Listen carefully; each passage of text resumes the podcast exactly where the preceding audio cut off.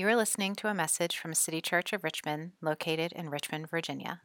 We are a broken people, loved by God, continually restored by Christ, and sent out to worship God, serve our city, and work for its renewal. To learn more about City Church and to find out how to get connected to our community, visit our website at citychurchrva.com. That's C I T Y C H U R C H R V A.com. And thanks for listening. I just want to just want to reiterate how proud I am uh, of of you all who are sitting in seats you're not accustomed to. Uh, thanks for listening a couple weeks ago, and um, it's good. You're meeting new people. You're seeing the sanctuary in a whole new way. So keep it up. Um, so last Thursday was Thanksgiving, as you know. Friday was Black Friday. Saturday, yesterday, was uh, Small Business Saturday. And then tomorrow, you guys are looking forward to Cyber Monday. And then uh, Tuesday is Giving Tuesday, or as I like to call it, the day I unsubscribe from a lot of email lists. and uh, then Wednesday is the last day to buy your tickets for Sandra McCracken. Shameless plug, Wednesday. But what about today? What is today? You know, we, we love to uh, brand our days now, don't we? We love awareness days. It's like ev- almost every day of every month has some purpose, you know? And, and if you stay on top of these things, then you are in tune with what manner of performative uh, gesturing you need to do on each day of the month, right? Um, but what about today? Where does it leave us? Today, as uh, Julie said at the start of our service, is the first Sunday of Advent. So we have um, the church assigns meaning to this day. Um, but what does that mean? What does Advent mean? And for some of you, especially if you're new to church or you're new to City Church, maybe you grew up in a tradition that didn't really make much of Advent. Well, we always celebrate Advent here, and the, uh, the front cover of the worship guide is a first indication of that, that we change the color to blue to represent the fact that we're in this season of Advent. It's the four weeks leading up to Christmas. It's a time where we prepare ourselves for the coming of Christ at Christmas. Now, for the pastor, it's always a tricky balance in Advent. You know, we, we want to uh, avoid being too like aggro Advent. You know, you can, you can be a little aggressive with it. Um, I've, I've made this mistake years past. I was talking to one of our worship leaders uh, several years ago, and he was kind of planning out the worship set, and he was talking about, well, I'm really excited to do some Christmas songs. And I said, It's Advent, Rawls and uh, he didn't he didn't take that too well. You know, it, it's still okay to do Christmas songs and to have our hearts and our minds uh, led towards Christmas, even though this is a season of the year, the church year, that's a little bit different. It's this time of waiting. It's this time of longing. So we can be too aggressive with it, but I think the other danger for us as pastors is to, we, we also need to avoid a complete capitulation to the seasons of the world because uh, our society blows right past Advent. Right? You, you knew this as soon as uh, Halloween was over and it was November 1st, and you walk into Lowe's and it's full on Christmas in there. Or the people who, who say that November 1st, that's when I'm going to start watching Christmas movies. I can't abide with that, right? We have to have some standards. Advent uh, matters for us. It has a role to play in our lives and in the, the life of the Christian church. And that's what we're going to talk about today. Now, what we're going to do this year at Ad, uh, during Advent, at least for these messages over the next four Sundays, is we're going to focus on just two verses in the book of Galatians. Galatians chapter 4, verses 4 and 5. I'm going to read those verses in just a minute. But uh, the reason that we're focused here is that, you know, often we read long sections of Scripture uh, each Sunday, but there's value too in slowing down and taking just one sentence, a couple of verses, in, in uh, really understanding it, looking at it from different angles. And that's what we'll do over the next four weeks. And we have some uh, different things to help you enter into Advent, and especially these verses, Galatians 4 and 5. We have uh, memory verses. The kids will all be getting memory verse cards in children's worship, and we also have them for adults. They're out in the narthex, and you can grab them on your way out. We also have, each of the four weeks, we have temporary tattoos for the kids or for the, the kids at heart um, who who want to use those as just a visual cue to help you um, memorize these verses. And not just memorize verses to have uh, rote memory, but to understand the meaning of Christmas, to understand why we celebrate Advent and why we look forward to the coming of Christ. So I hope you'll avail yourself of all of these opportunities that we have to, to prepare ourselves for Christmas not just with uh, uh, list making, not just with gift buying, not just with holiday parties to attend,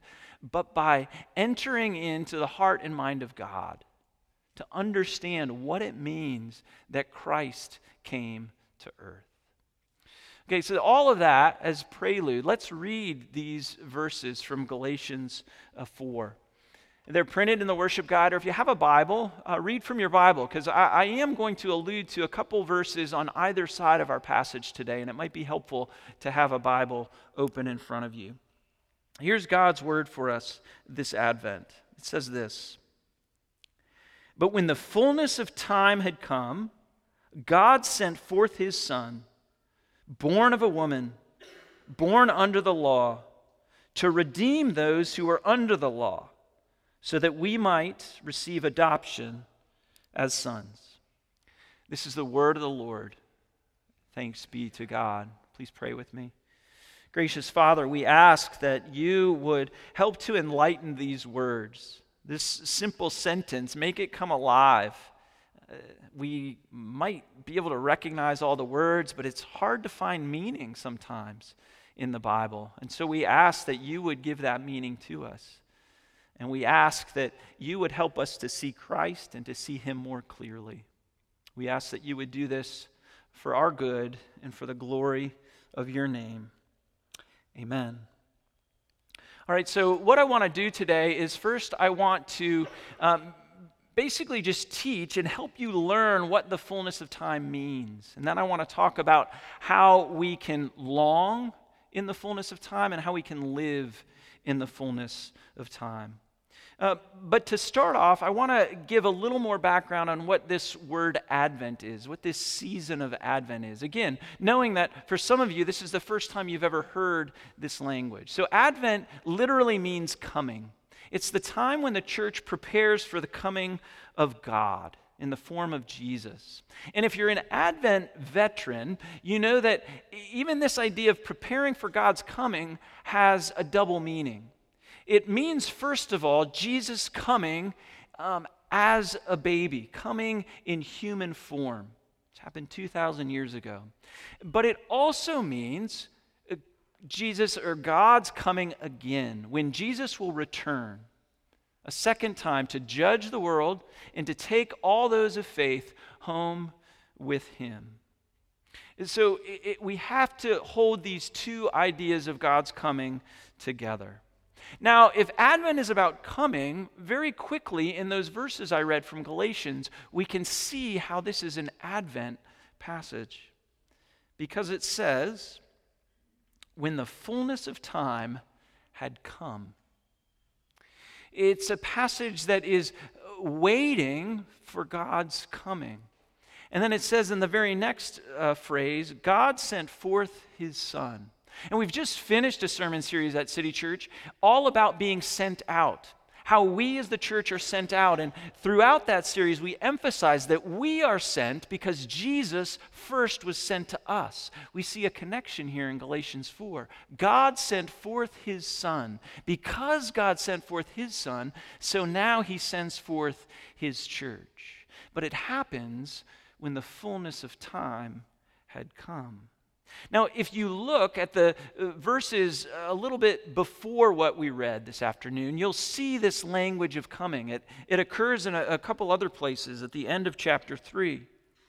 It says in uh, verse 23 Now, before faith came, And then in verse 24, so then the law was our guardian until Christ came. So the fullness of time coming is connected to Christ coming and is also connected to faith in Christ coming. See, Paul has this, uh, this logic in mind as he writes to the Galatian Christians. And it all starts, it all derives from when the fullness of time had come. Because that leads to faith. That leads to faith in Jesus Christ. We know then that Jesus comes when the fullness of time comes. When or what is the fullness of time? It sort of begs the question. We're, we're on tiptoe, we're leaning forward. We want to know when Christ will come. Well, what is the fullness of time? Quite simply, it means this it means the right moment.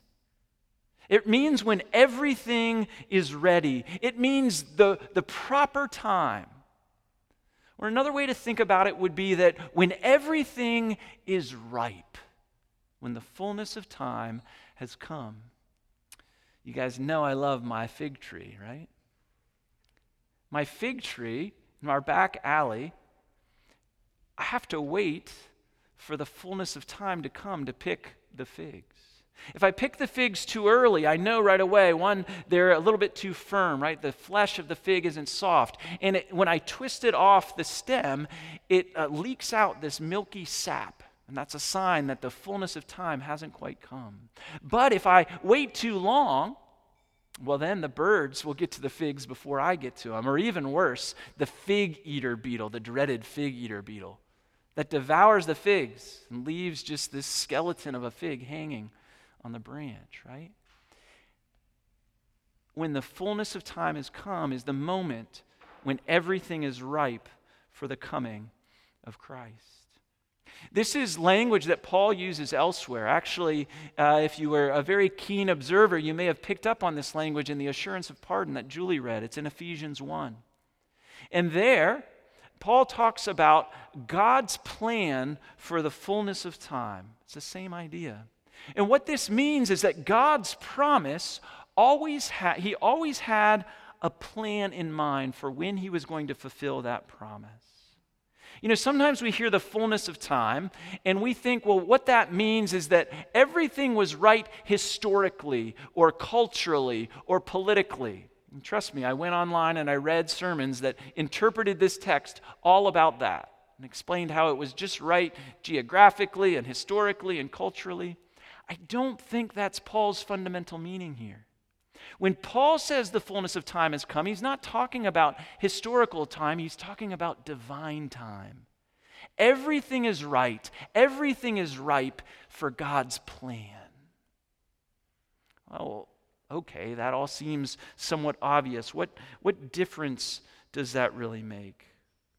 Well, the difference it makes is that in all that space, between the fall of Genesis and the incarnation of the Gospels, God was, right, was waiting for the right moment.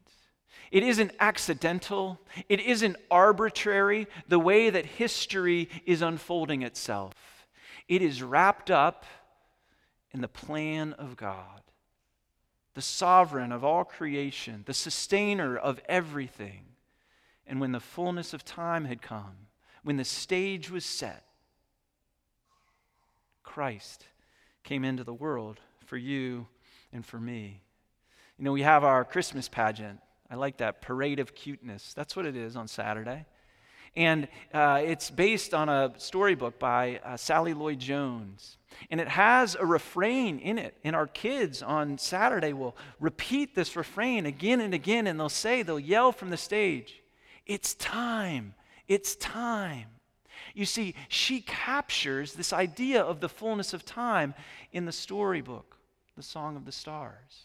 She's capturing this fundamental idea of what Christmas is all about. It's not happenstance, it's not arbitrary, but it's the outworking of God's plan of redemption. This, again, is a, a central idea. When I was in seminary, this idea was drilled into our heads.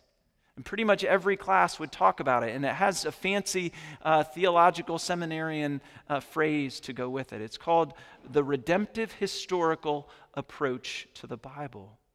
That means that how we read the Bible, everything is wrapped up and, and understood best by seeing it in the unfolding plan that God has to deliver his people.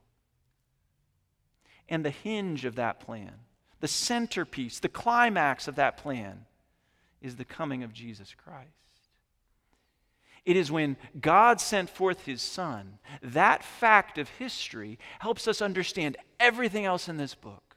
In fact, the only right way to read all the rest of this book is through the coming of Christ, through the story of Christmas. When the fullness of time had come, God sent forth his Son. You know, sometimes we think about Christmas this way. We think that uh, Christmas, the story of Jesus uh, being born in a manger, it's like uh, throwing a stone into a pond and seeing ripples that cascade out everywhere and go to the, uh, the edge of the shore. But the coming of Jesus, the birth of Jesus, is much more like an earthquake. It, it, it's almost like uh, uh, the, the, the coming down to earth of a whole new world, in a new age, in a new time. It's so disruptive. This image of ripples on a pond don't do it justice. That's what this redemptive historical approach to the Bible is trying to get us to understand that Jesus changes everything for everyone and for all time. You know, there's very little in our lives that can even uh, illustrate this. You know, maybe the closest we can get for those of us who can remember is 9 11. And the way that everything seemed to change after that moment, right? Certainly the way that we fly through the air has changed. Or maybe another uh, illustration would be something like COVID and the experience that we've had over the last three years and the, the ways we've caught ourselves and said, well, everything's going to be different now. And yet, COVID doesn't really do it justice because, for the most part, we're back to normal, aren't we? See, the fullness of time, when it had come, God sent forth his Son, and there was a new creation. Everything was different now. That's Paul's approach here in Galatians 4. He wants these Christians to understand that nothing will ever be the same.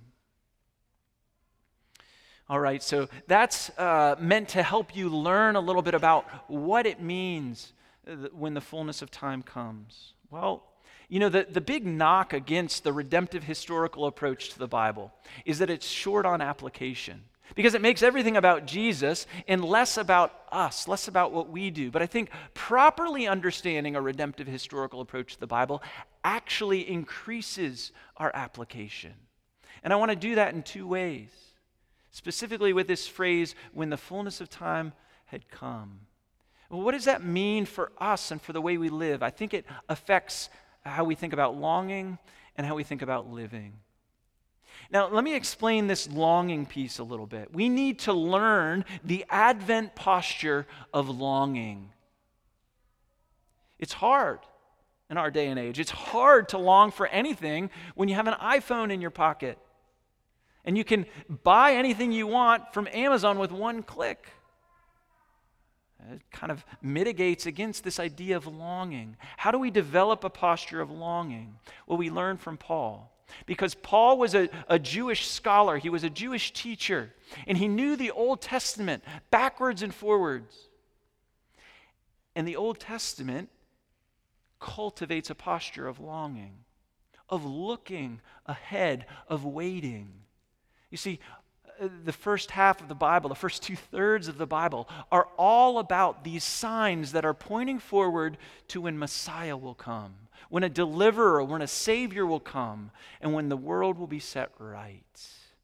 Paul understood this.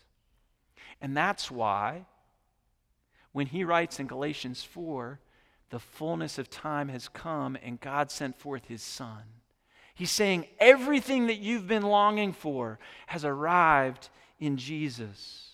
He is the Messiah, He is the one. All those uh, stories in the Old Testament were like so many fingers pointing forward to the one who's now arrived because the time was ripe. And if you read through Paul, if you read his letters, you'll see that this idea of longing has seeped into his soul. It's affected him. And he still talks about groaning, about waiting, about standing up on your tiptoes and looking forward. Well, how can that be? Longing still matters for us, even in the fullness of time, because the fullness of time has this two part fulfillment. This is what I talked about earlier the first coming and the second coming of Jesus. You see, it's one event split in two parts. First, where Jesus came as a man, he lived a perfect life. He died on a tree outside of Jerusalem to save you from your sin. He uh, rose up again from the dead. He has ascended into heaven. That's all the first part of Jesus' coming. And the second part is when he comes back in judgment and with grace for all who believe in him, and he leads us home. And we are longing for that day, aren't we? So, in the same way that folks in the Old Testament were longing for the first appearance of Christ, now today we are longing and straining and waiting and holding on to the promise that Christ will come again. In Advent cultivates that posture in us, it helps us to long. It's why we sing these songs, right? Come, thou long expected Jesus. It's why we cry out, How long? Do we wait in vain? Jesus, give us hope again. It's why we sing together that the hopes and fears of all the years are met in Christ tonight. We are still longing because this climactic event of Jesus comes in two stages the first coming and the second coming. And so theologians like Karl Barth and others after him say, What other time or season can or will the church ever have but Advent? always waiting for the coming of Jesus. I want to apply this specifically for us here at City Church. What would it look like for us to develop a posture of longing? Even with our iPhones, even with Amazon, even with drive through, right? Well, here's an idea for you. Over the next four weeks, what if you kept a longing journal? Every day or every other day, when you think of it, what if you wrote down the things that you were longing for? As a way to articulate, to announce, to be honest about the things that you're still longing for, the hopes, the dreams that you have, the things in this world that aren't right, that one day God will set right. Keep a longing journal. And then here's the other thing this is hard to do during the run up to Christmas, right? Leave some desires intentionally unmet. You know, uh, beginning around Thanksgiving, we always do Christmas lists in our family. And my kids, through the years, have um, always uh, wanted different things. And in maybe starting even halfway through the year, I'll start saying to them, Well, Christmas is coming. Write it down on your list. And it's good for them, and it's good for me, and it's good for us to want things, to have desires, and not meet them right away because it builds in us a longing when the fullness of time had come. God sent forth his Son. And when in God's divine plan the time is right again, no one knows the day or the hour, but he will send his son back. Develop the posture of longing. It will help draw you closer to the heart of God. All right, so longing in the fullness of time. And the, the second uh, practical application, specific application, is our living in the fullness of time right? Because we're in this gap right now. We're in this phase between Jesus' first coming and second coming. We want to cultivate longing, but we also want to cultivate true living, true life, full life. And this passage is drawing us towards that as well. What I mean by this is we need to cultivate the Advent posture of living apart from the law and as God's children. And I'll explain what both of those things are. But we need to live apart from the law and as God's children. And that's Paul's message in the larger context here of Galatians. Throughout the book of Galatians, he's railing against people who are putting their identity, who are putting their standing, who are putting their justification in keeping the law. He says, You're free from all that because of Christ, because the fullness of God, uh, the fullness of time has come, and God has sent forth his Son. And as opposed to living under the law as slaves to the law, he says, You are to live as children. You're to live as sons. We see this in um, just a, a few verses after what I read. In verse 7, it says this So you are no longer a slave, but a son. And if a son, then an heir through God. Paul, the, the end of his argument here, right after the verses I read, is for you to know that you are not a slave to the law, but you, you are God's child. Live that way. Develop this Advent over the next four weeks. Cultivate this posture of living as God's child. Wow, what does that mean? How do I do that? I have a couple ideas. Again, two specific applications. Here's the first.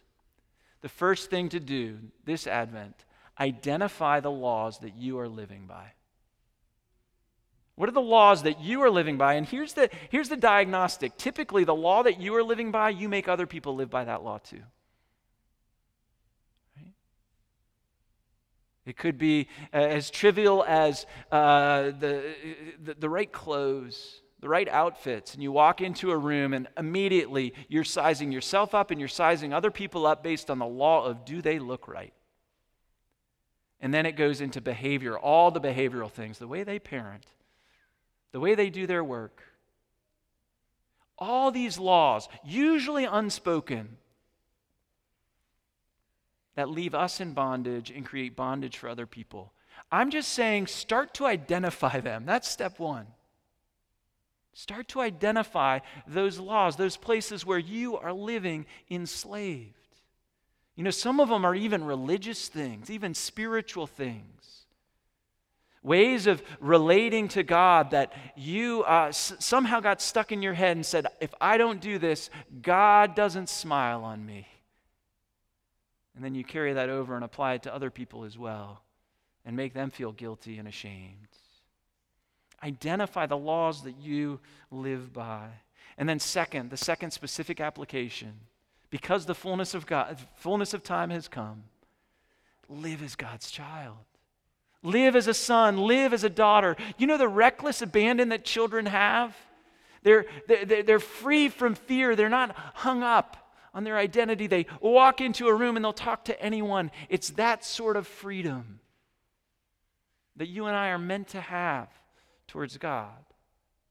That you would know that you're a, a child Begin to live as God's child, as though He is pleased with you, as though He is smiling upon you. We can do that even while we're longing.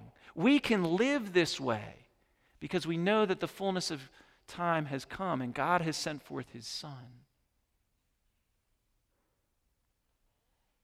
To redeem those who are under the law, so that we might receive adoption as sons. You see, it's all right there in verse 5.